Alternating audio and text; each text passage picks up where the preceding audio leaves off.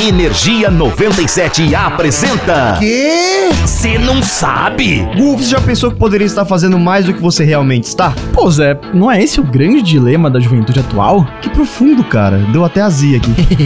Mas por quê? Aparentemente, tem um holandês de 24 anos que acabou de começar um projeto com o objetivo de limpar até 90% dos oceanos, cara. Ah, não é possível. Sempre tem um desses, né? Pois é, o nome dele é Boyan Slat e ele conseguiu captar o valor de 20 milhões de dólares do governo holandês e de iniciativa privada para financiar o projeto que parece meio que uma serpentona gigante que vai coletando plástico por onde ela anda.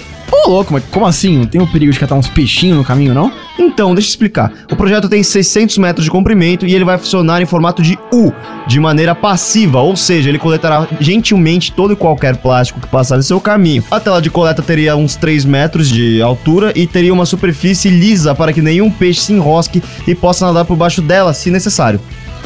Uau! E esse menino pensa em tudo, não é mesmo? Mas assim, ele conseguiu já, e pá, deu certo. E por onde tá essa parada aí? Pelo que eu li, ele foi lançado na Baía de São Francisco, nos Estados Unidos, e vai em direção à Ilha de Lixo, no Pacífico, entre a Califórnia e o Havaí. Bom, tomara que dê certo, né? Você tá triste que não conseguiu fazer isso, Gustavo? Triste? Pff, Quem precisa limpar os oceanos se você tem 100% de progresso no God of War? Esse é meu garoto, mas aí, se você curte curiosidades bizarramente ecológicas, Por incrivelmente serpentológicas. é só ficar ligado que a gente tá sempre por aqui. Eu sou o serpentológico Gustavo Fava. Eu sou o ecológico Zé Constantino e nós somos do Cê Não, Sabe. Eu também posso ser aquela cobrona gigante do God of War. Energia 97 apresentou. Ah, já sei. O quê? Você não sabe?